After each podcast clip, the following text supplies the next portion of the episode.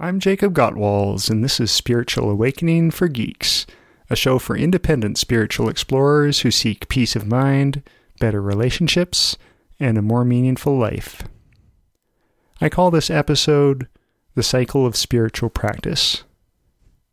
The idea here is that for any given set of spiritual practices, there are many possible approaches or ways of engaging with those practices. This episode is going to describe 10 such approaches to dealing with uh, 10, 10 approaches to spiritual practice. And the idea here is that we tend to cycle through these 10 approaches. So this episode is going to describe that cycle. Within that cycle of spiritual practice, I'm going to talk about four zones of spiritual practice.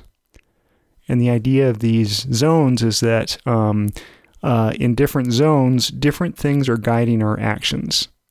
Uh, I'll talk about a distinction between reason versus intuition, and a distinction between tradition versus creativity in terms of what could be guiding our actions. I'll talk about the benefits of each of these four zones and the problems that can arise when we don't have access to each of these zones. I'll also talk about how the traditional and creative zones of spiritual practice are related to power and exploitation in spiritual groups.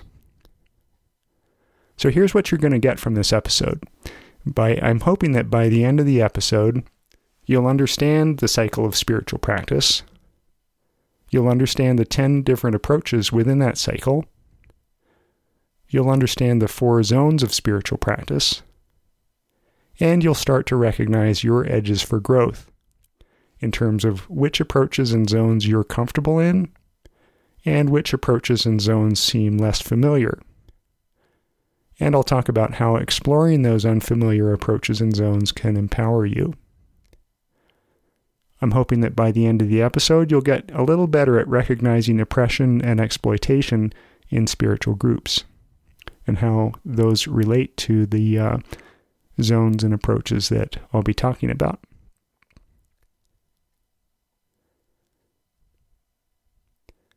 Let's talk about. Um, I want to give just a, a quick overview of the cycle of spiritual practice in terms of these 10 approaches to any given set of spiritual practices.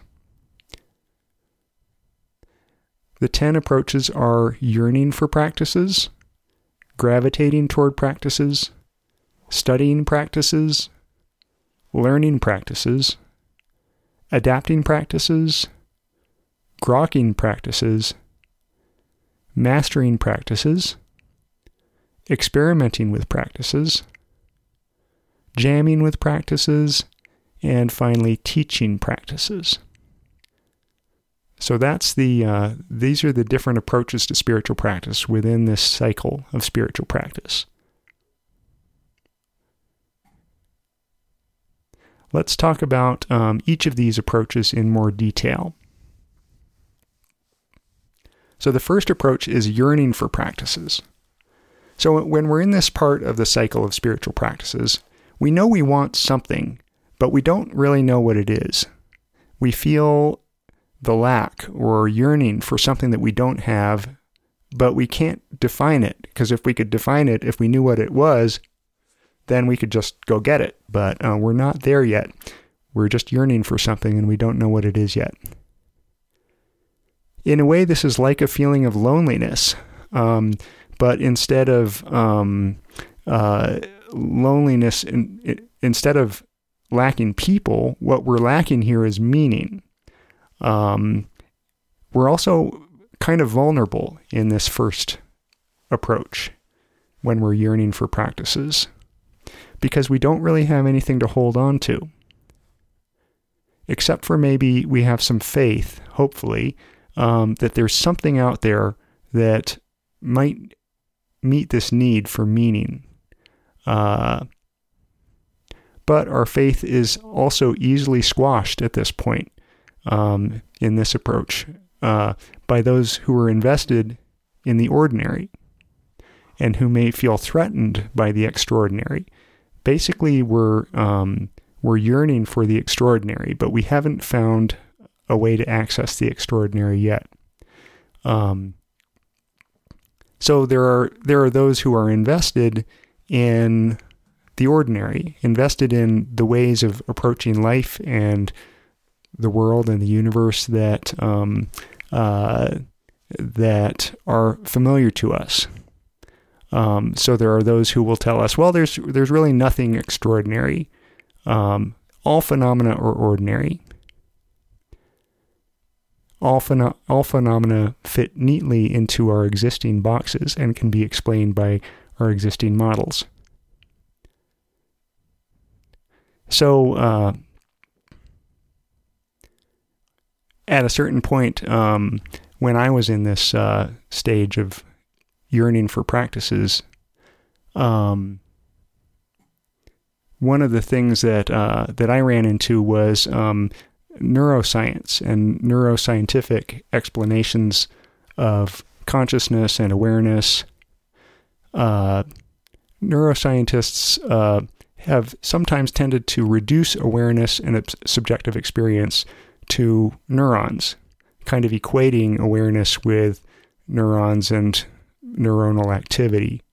Uh, and that was kind of depressing for me at a certain point when I was looking for uh, looking for something a little bit beyond the uh, ordinary material world. Um, I had a sense that there was something more than that, but I didn't know what it was yet, and and so that was kind of depressing for me to read those neuroscientific explanations of things. The second approach to spiritual practice is gravitating towards practices. So, this is what happens when uh, we've encountered a spiritual pr- approach or a practice, or we've encountered someone who's done that practice, and we start to think that maybe that practice could actually fulfill our yearning. We start feeling drawn toward that practice, and often we don't really know why. Now, sometimes we may just skip the yearning phase altogether because sometimes yearning doesn't arise until we actually encounter a person or a spiritual practice um, that resonates with us.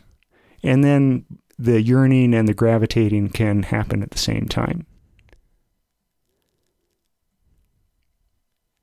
So I, I experienced this gravitating toward practices uh, thing with um, the nonviolent communication community when I first encountered uh, Marshall Rosenberg, heard an interview with him, and I immediately started feeling drawn toward learning more about that. A similar thing happened for me with meditation. I started feeling drawn toward meditation at a certain point, and the more I learned about it, the more I knew that this was something that I had to learn more about and that I felt a resonance with. As I started exploring spiritual groups, um, promoting different kinds of meditative practices, uh, I eventually um, started gravitating toward Tibetan Buddhism in particular. There was something about that that really resonated with me. So I was kind of zeroing in on on something over time uh, through this um, this experience of gravitating toward practices.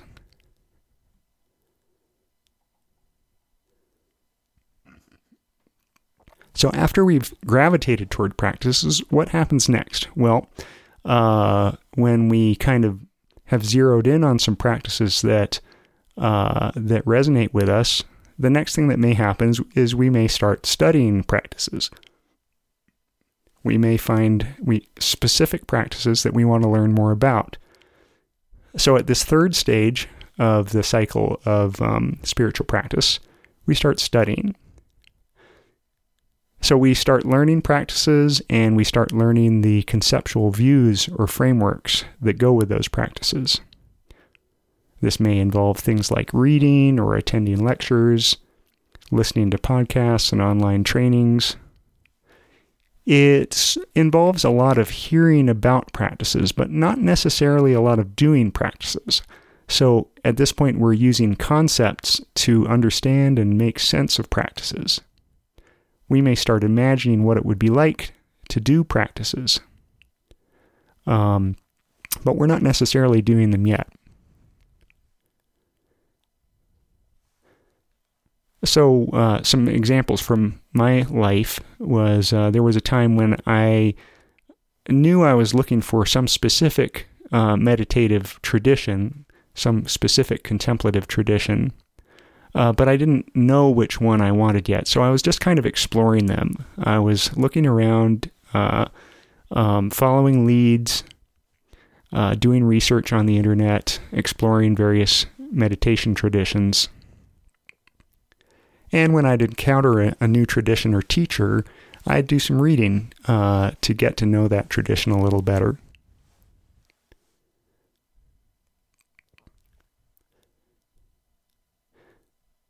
Studying practices can also happen when you start immersing yourself in the work of a particular tr- teacher or tradition.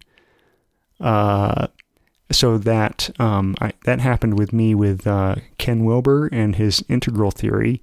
I um, I had kind of zeroed in on him and uh, wanted to really understand his approach to things. So I did a lot of reading. I read a, a lot of his books. He had a, a website where he posted talks with with other people and interviews. Um, so I just kind of immersed myself in his work and was doing a lot of reading and listening. Later, uh, when I started exploring specific traditions, uh, I started doing a lot of reading of Hindu and Buddhist texts. And um, this was hard work because uh, I found them pretty esoteric, kind of hard to understand, a lot of jargon, a lot of um, uh, a lot of work translated from other languages, and um, so that took a lot of work to really explore the um, the Hindu and Buddhist leads that I was exploring as I was zeroing in on the practices that uh, um, that were going to be right for me. Later, I did the same kind of thing with the work of a spiritual teacher named Ken McLeod, um, and uh, he had a lot of Dharma talks posted online, and I think he still does. And I listened to a lot of them. I just um, uh, decided to learn as much as I could um, about his approach. So that was, was the, we've been talking about the third approach to spiritual practices, which is studying practices. Now let's talk about the next approach in the cycle of spiritual practice, the fourth approach, which is learning practices. So this is when um, uh, you actually start practicing and you actually start engaging with a, a set of practices or a tradition. So this may overlap, of course, with the previous approach of studying. So you can be doing some studying of uh, of practices, and you can actually start doing them and learning how to do them at the same time. In when you're learning practices, you're really focused on following directions. So uh, the idea here is you're trying to repeat what others have done to try to get some similar results to what they got. When we start learning practices, we start gaining experience with the actual sensations of practicing. A uh, something that can happen at this in this approach is we can get overly focused on detail when we're learning practices. So, an example when I was did some brief exploration in the Zen tradition, uh, I was trying to learn how to do Zen walking meditation, um, and I was um, uh, I was I really wanted to get the form right, and uh, I had a, a friend who was a Zen priest, and I remember asking him at one point, so when I start walking, am I start am I supposed to start walking with my left foot or right foot? Like which foot do I start with? and he just kind of laughed and and I got the sense that um, it really didn't matter too much to him. He was like, "Well, I don't really uh, concern myself with that much detail with these things." Um, and that was kind of an eye opener that, you know, even though form was important here, it maybe there were other things that were more important. So that's learning practices. That's the fourth approach. um, in the cycle of spiritual practice. The fifth approach is adapting practices. So, this is what happens uh, when you're adapting practices. This is what happens when you've been, you've started learning some practices and you realize that some of them just aren't really working so well for you because um, your mind or your body just can't do certain aspects of the practice. So you have to adapt it to your your own personal needs and constraints. A couple examples from my life: sitting cross-legged. Uh, so this is um, a big part of um, various meditative traditions that that I've explored.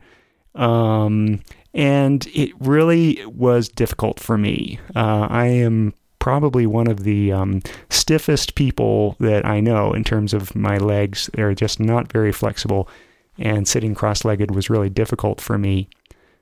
So um, I had to find ways of, um, well, adapting my body to the practice and also adapting the practice to my body. I um, I found that it was important for me to alternate sitting cross-legged with other postures um, to kind of give my body a break and uh, give my body some variety. Um, and that was helpful. So I um, I never really did uh, long, long periods of sitting cross-legged. I found that was just um, too difficult for me, and so I would alternate with walking meditation, uh, with just sitting in a chair, and with lying down as I meditated. And I found that um, that worked pretty well for me. Later, I totally gave up sitting cross legged because I found it was messing up my knees. I was starting to get random knee pain and um, eventually realized it had to do with uh, sitting cross legged on the floor. And um, so I, I was like, okay, enough of that. I gave it up, and my knees have been a lot happier since. And um, I find I can meditate just as well in other postures. Another example of ad- adapting practices has been um, my experience of hatha yoga. Um,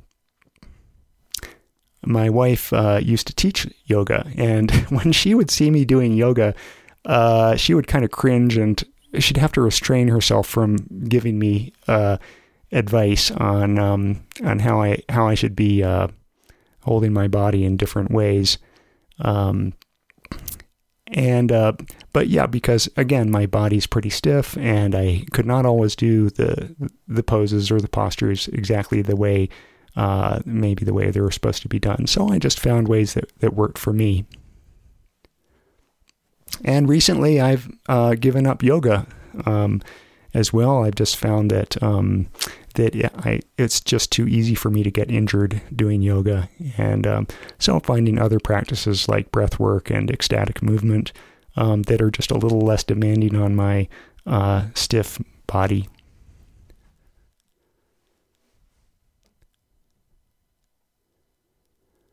So that's the fifth approach is adapting practices. Um, the sixth approach in the cycle of spiritual practices is uh, grokking practices.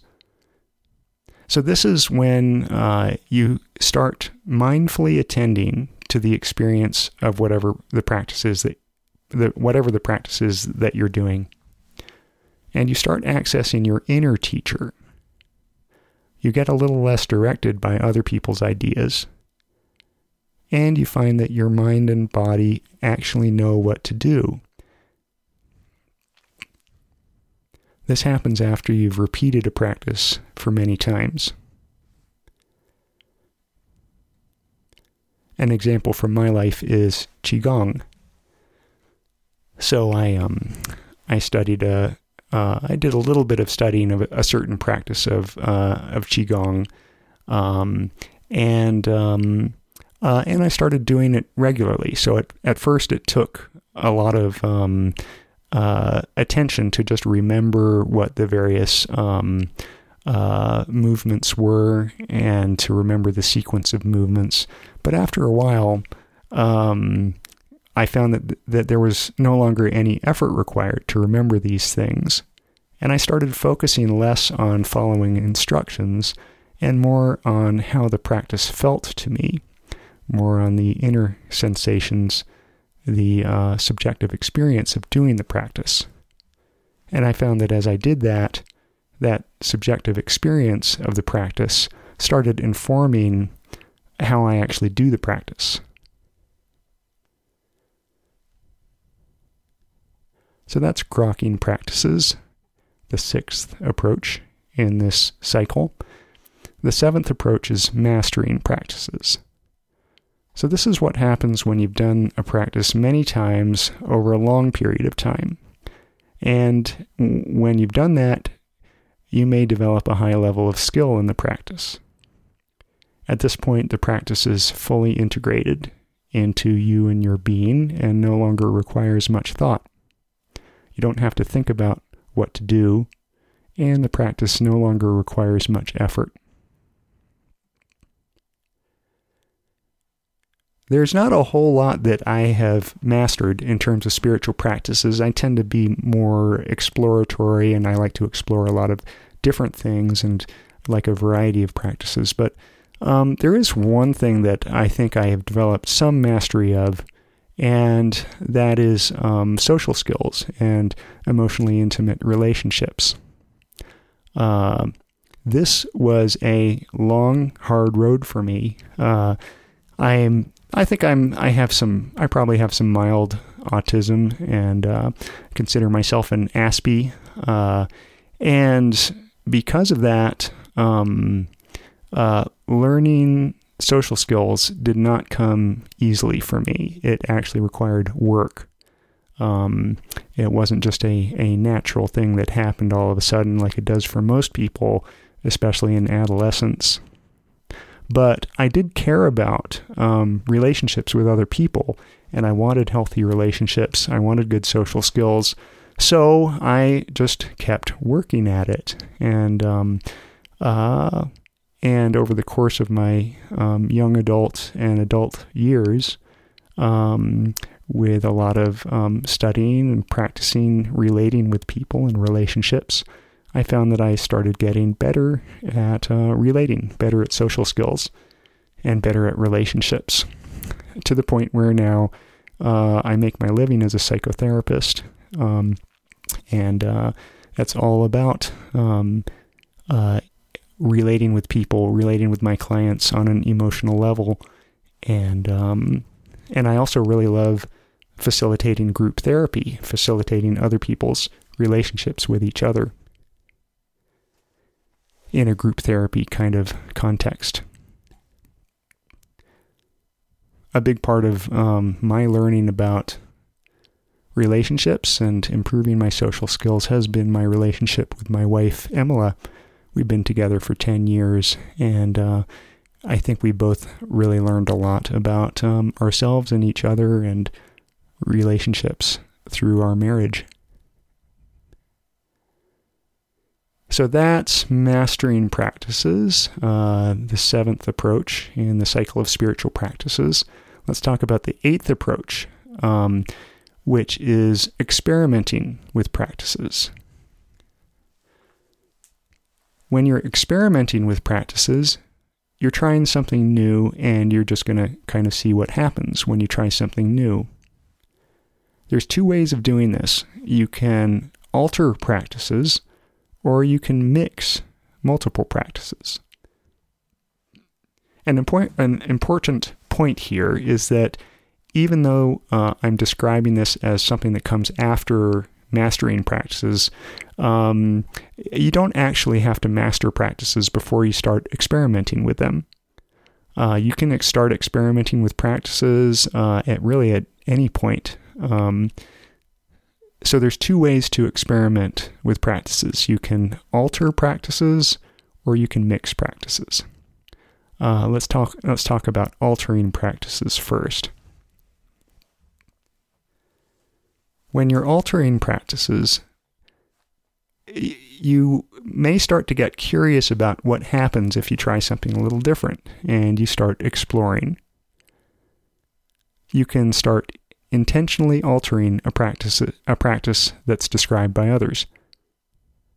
These alterations could be planned or they could be they could happen spontaneously mid practice. Eventually, as, as you start altering practices, you start discovering alterations and customizations that make a practice work better for you or that take you in new directions. An example from my life is um, alterations that I did in a practice called liminal dreaming, which is uh, something that I started learning recently from uh, someone named Jennifer Dumpert, who wrote a book called Liminal Dreaming Exploring Consciousness at the Edges of Sleep, which I highly recommend. The idea with liminal, liminal dreaming is you're kind of exploring the um, uh, the mental zone between waking and sleeping. Um, and in kind of full on liminal dreaming, like Jennifer Dumpert teaches in, in this book, um, uh, you kind of let yourself almost fall asleep, but not quite, and you stay in that kind of middle zone between waking and sleeping and explore all the kind of uh, interesting psychedelic type experiences that you can have in that zone. So I'm just starting to learn how to do that, and and I've been doing that a little bit. But um, uh, even though I haven't, I certainly haven't mastered that practice yet. I've already started altering it and uh, experimenting with some alterations to that practice. So I I started wondering. Um, what would happen if I, even in my waking life, if I let my consciousness shift slightly toward the dream state? so that um, uh, so I'm still awake. Um, I'm still uh, you know watching a movie or doing whatever I might be doing in waking life, but I just let my consciousness shift slightly toward dreaming, and I found this is um, really like doing that. It's I find it really relaxing, and uh, I find it gets me out of my um, intellectual, rational mind where I spend probably more time than I should, more time than I need to.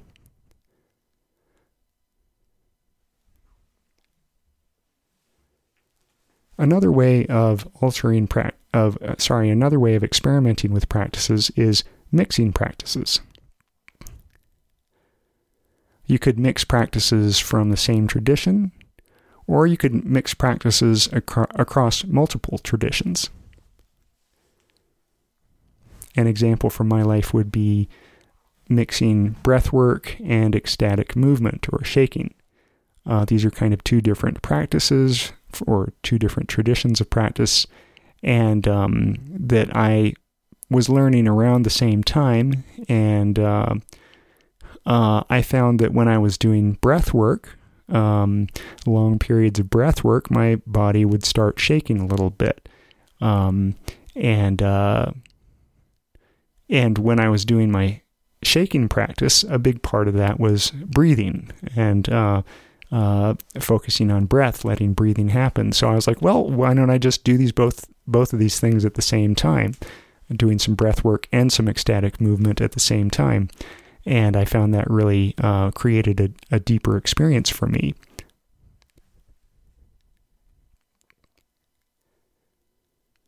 The ninth approach in the cycle of spiritual practice practices is jamming with practices.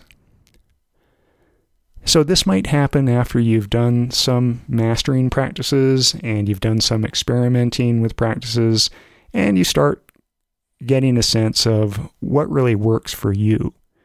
Uh, you start doing some free-form shifting among practices that work for you in the middle of your practices. So as you're practicing, uh, you just start shifting among practices, um, altering practices, shifting among practices.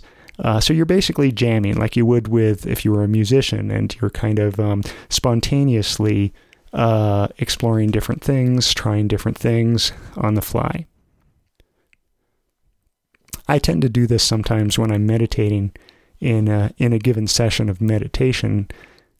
Um, I may, um, you know, there's there's many different uh, meditative or contemplative practices that you can do um, while you're meditating, and I tend to kind of shift between them on the fly, uh, based on just wherever I my mind feels like going, uh, and that can be a kind of um, a playful way of exploring various mental states.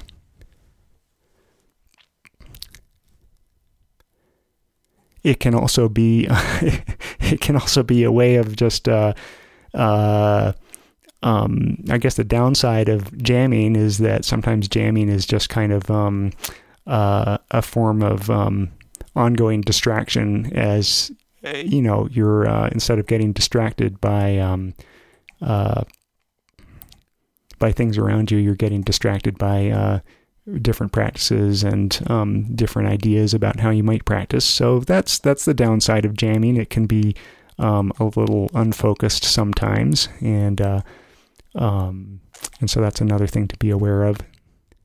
Probably best not to jam all the time.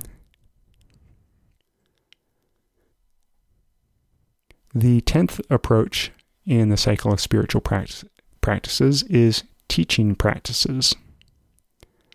So, as I've talked about in another episode, um, there's many roles in which you can do spiritual teaching. You don't have to be a teacher in the Buddhist sense. Um, uh, I talk about this in an episode called Teachers and Teaching, which you can access at spiritualawakeningforgeeks.com slash teachers and teaching. Um, I have a very wide um, uh, definition of spiritual teacher. I consider basically anyone who is helping people grow uh, more empowered and more compassionate uh, spiritual teacher. So basically, in teaching, what you're doing is you're just describing what you've discovered so others can try it, describing the practices you've discovered so others can try them. And uh, possibly you're guiding others so they can go where you've gone.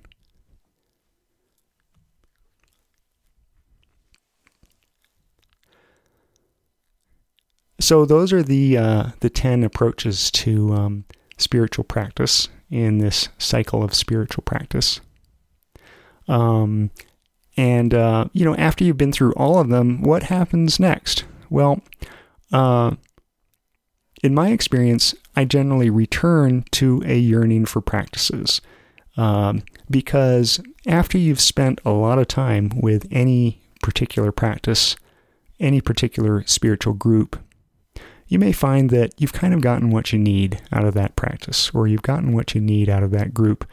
And you may even notice some aversion arising to the practice or to the group. You just start feeling ready to move on. This happened for me with um, nonviolent communication at one point, then later with Buddhism and integral theory. Uh, even though I was so excited about these things when I first encountered them, uh, and I was gravitating toward them, eventually I found myself being repelled away from them because it was just time for something new in my life. And um, so I moved on to whatever was next and moved back to that stage, back to that uh, approach of yearning for practices, yearning for something new.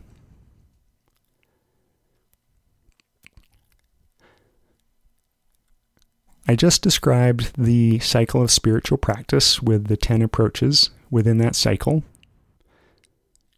Now let's shift gears and I'd like to describe four zones within that cycle. Um, and uh, so I'm going to take these these zones two at a time. So the first two zones are uh, the rational zone and the intuitive zone.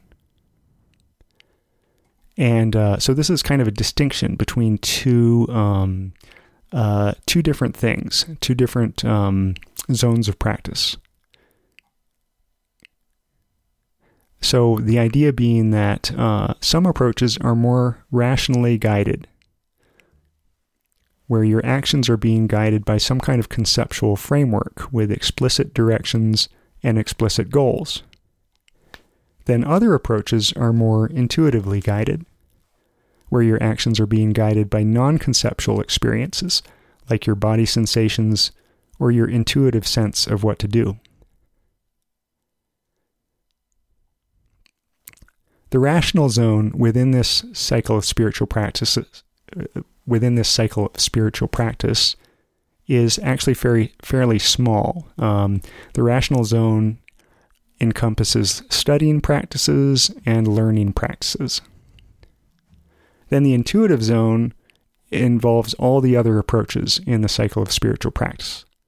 So that would be yearning for practices, gravitating toward practices, um, and when we're gravitating toward practices, we're being guided by our intuition and by the call of awakening. Um, so after we've um, st- after we've gravitated p- toward practices, uh, that's when we enter the rational zone and we start studying and learning practices. Then we kind of go back into the intuitive zone uh, when we're adapting practices, um, because adapting practices requires attending to your body and your mind. Um, it's still mostly rational because you're still working with a conceptual framework and you're you're just altering that framework when you need to. Then uh, in grokking practices, uh, that's really intuitive. Intuition starts um, becoming your in- inner teacher. In mastering practices, uh, it's also very intuitive because you can't master practices without int- attending to your subjective experience and your intuition. Then, when you get into experimenting with practices, that's also very intuitive. Um, it can be playful, intuitive. You're no longer following directions. And um, experimenting with practices may actually take us out of the conceptual v- views or frameworks that we started with. In jamming with practices, you're intuitively shifting between practices mid practice, so it's also very intuitively focused.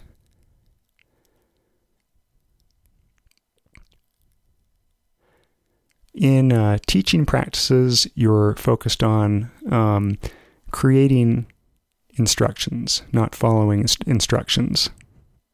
And generally, this requires putting practices into words, unless you're teaching completely by demonstration. But most, most teachers do put their practices into words in some ways. Most teachers are describing practices and their related views or frameworks, and they're describing goals and the intended results of practices, and they're communicating all of this with other people through writing, speaking, or demonstrating.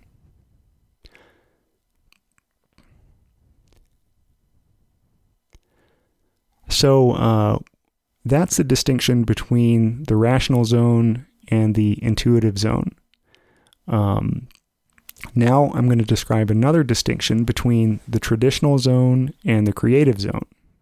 And I'll talk about how the traditional zone and creative zone relate to empowerment, oppression, and exploitation in spiritual groups. Let's start with the traditional zone. The traditional zone is, uh, in the cycle of spiritual practice, is involves studying practices, learning practices, adapting practices, grokking practices, mastering practices, and teaching practices. Um, basically, um, all of these approaches are dealing with a particular tradition, dealing with a particular um, set of practices. Uh, in the traditional zone, you're staying within a traditional framework.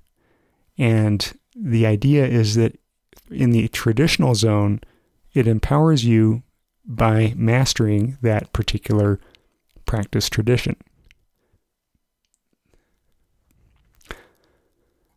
So, mastery is empowering. When you master something, it's uh, it generally empowers you in some way and that mastery may be threatening to people and institutions whose power depends on a scarcity of mastery.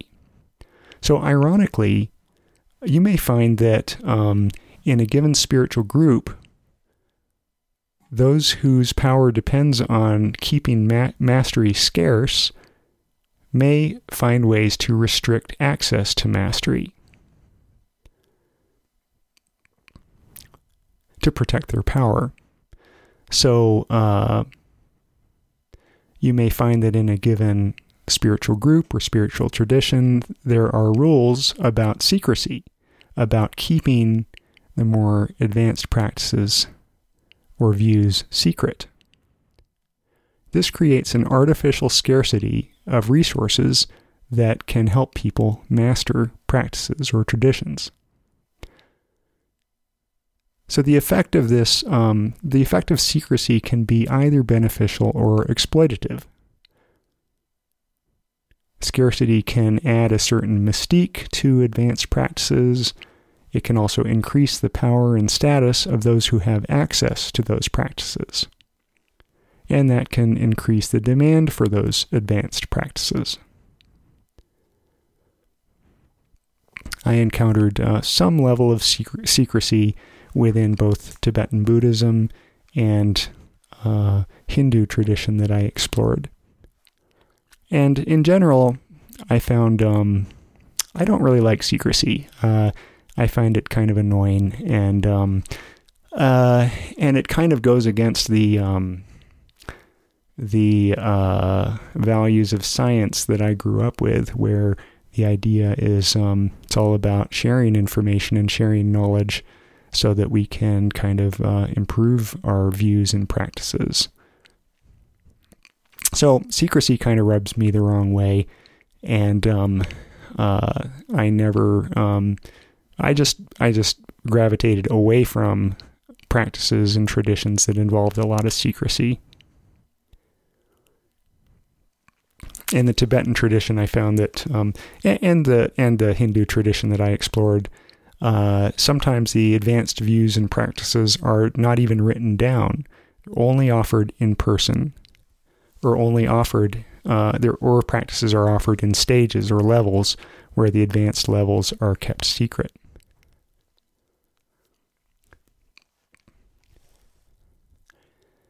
Uh, this is I find this is changing these days as um, as there's more openness about um, practices and traditions, even some of the uh, uh, Tibetan Buddhist um, uh, practices and traditions and views that had been secret in the past are um, now you can um, you can find them written down uh, in books. Uh, you can just order off the internet pretty easily. Uh, one of my favorite books um, based on the Tibetan tradition is Loch Kelly's book, The Way of Effortless Mindfulness. And that book um, kind of covers some material that I found very helpful. It's kind of the core of the um, of the parts of the Tibetan Buddhist um, Mahamudra tradition uh, that that I found very helpful and that I had been gravitating toward.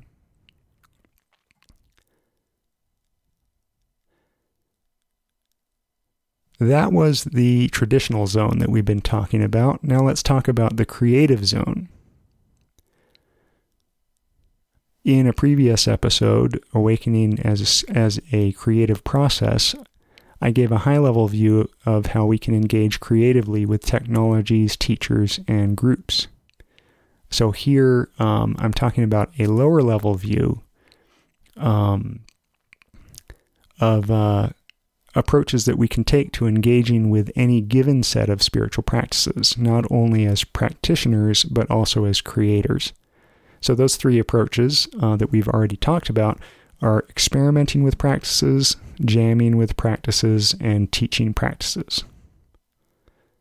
So, this is the creative zone as opposed to the traditional zone.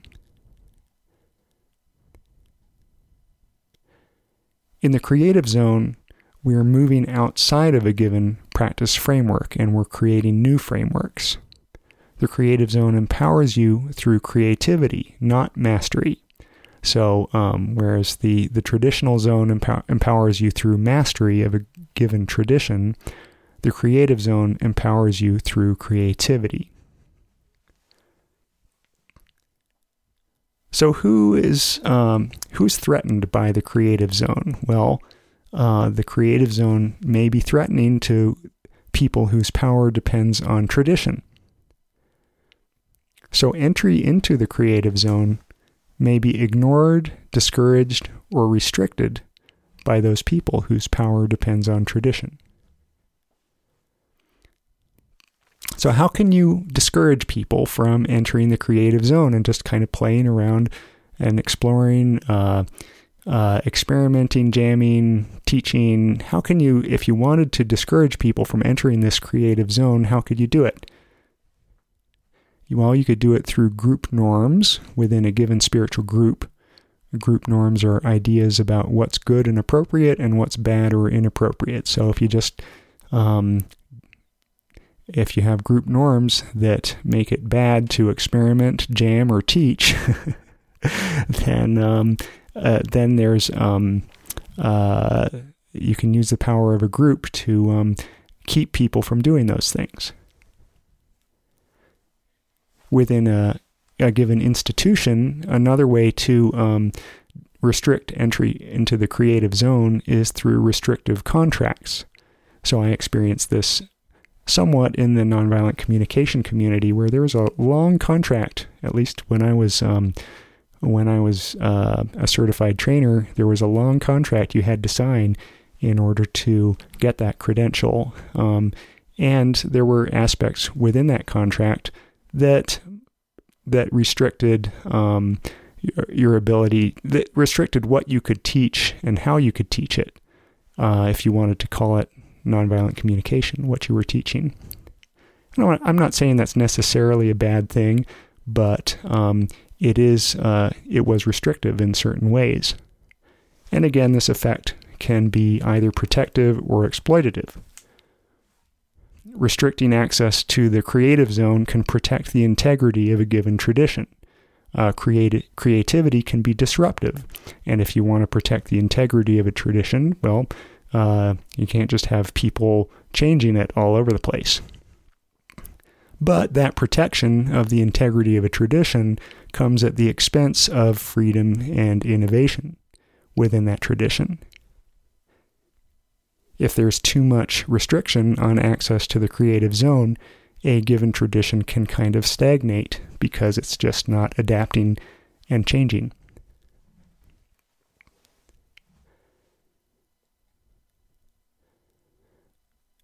So that was the traditional zone versus the creative zone. And um, now let's talk about some questions to consider about all four of the zones that I've described so far. I've described the rational zone versus the intuitive zone within the cycle of spiritual practice, and the traditional zone versus the creative zone, two other zones within the cycle of spiritual practice.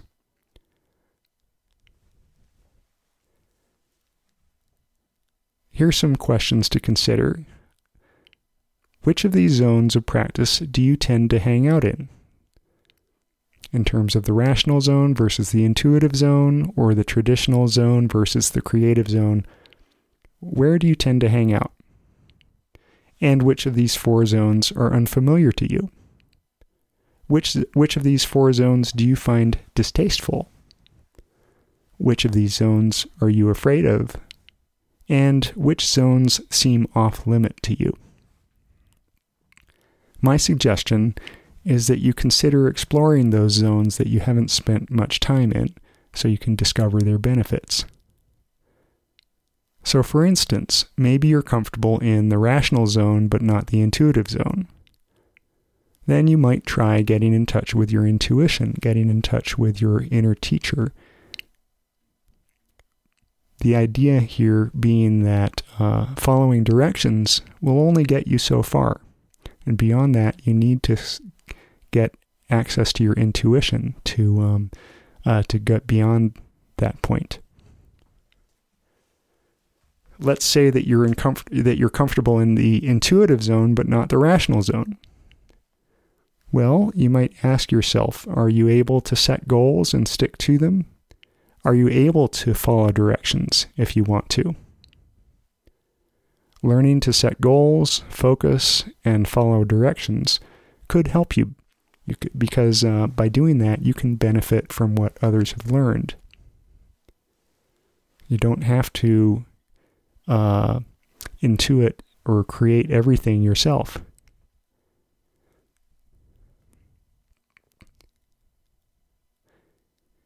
If you are interested in teaching and you're comfortable in the intuitive zone but not the rational zone, um, you might consider whether learning to express yourself more clearly using reason and and uh, and the intellect, whether that could help you teach more effectively.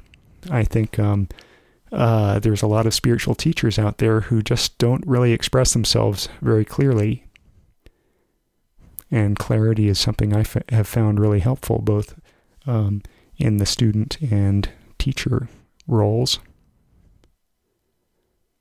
Let's say you're tr- you're uh, comfortable in the traditional zone, but not the creative zone. Well, uh, you might want to consider loosening up a little bit and having some fun with your spiritual practices You might want to consider doing some exploring and maybe even sharing what you've learned with other people. If you're comfortable in the creative zone but not the traditional zone, you might want to recognize that you don't have to reinvent the wheel and create everything from scratch. You might want to consider what you could learn from other people and consider the benefits of going deep, going the distance, going a long way down a path that others have gone.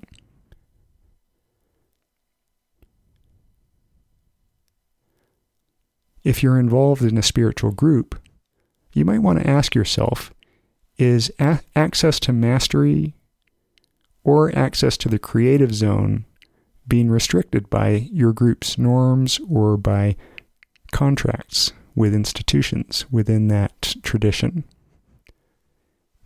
And if access to mastery or access to the creative zone is being restricted in your group, you could ask yourself to what extent is this helpful and appropriate, and to what extent is this exploitative or oppressive?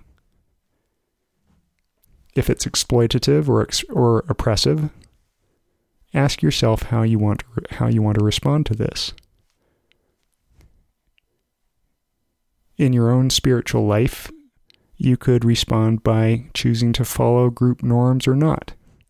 You could choose to agree to contracts or not. Within your spiritual group, you could respond to exploitation or oppression by advocating for changes to group norms or contracts. And you can also respond by choosing which groups to be involved in. If your group is exploitative or oppressive in some ways, maybe it's time to move on.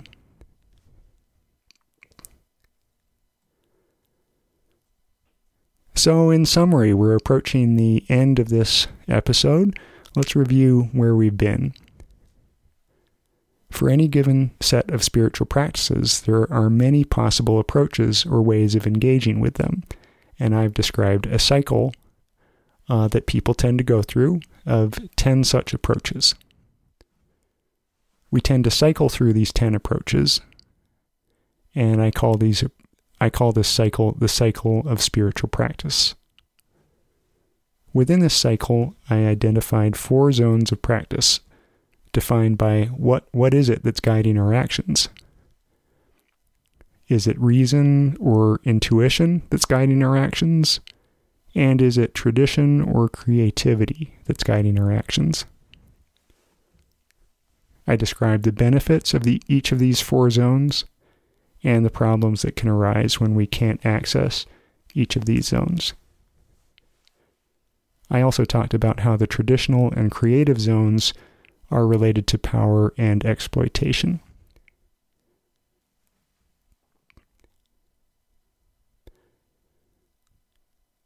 That's it for this episode of Spiritual Awakening for Geeks. Thanks for joining me. You can find show notes for this episode at spiritualawakeningforgeeks.com slash the cycle of spiritual practice, where you can also post your comments. If you want to stay up to date on what's happening at Spiritual Awakening for Geeks, please sign up for my newsletter. And if you do that, you'll get a free copy of my book on meditation. You can subscribe at spiritualawakeningforgeeks.com slash newsletter. If you're enjoying this show, I hope you might rate it or review it on your favorite podcast directory, and that helps the show rank higher so others can find it more easily. Until next time, this is Jacob Gotwals, wishing you many vibrant, creative spiritual practice experiences on your spiritual journey.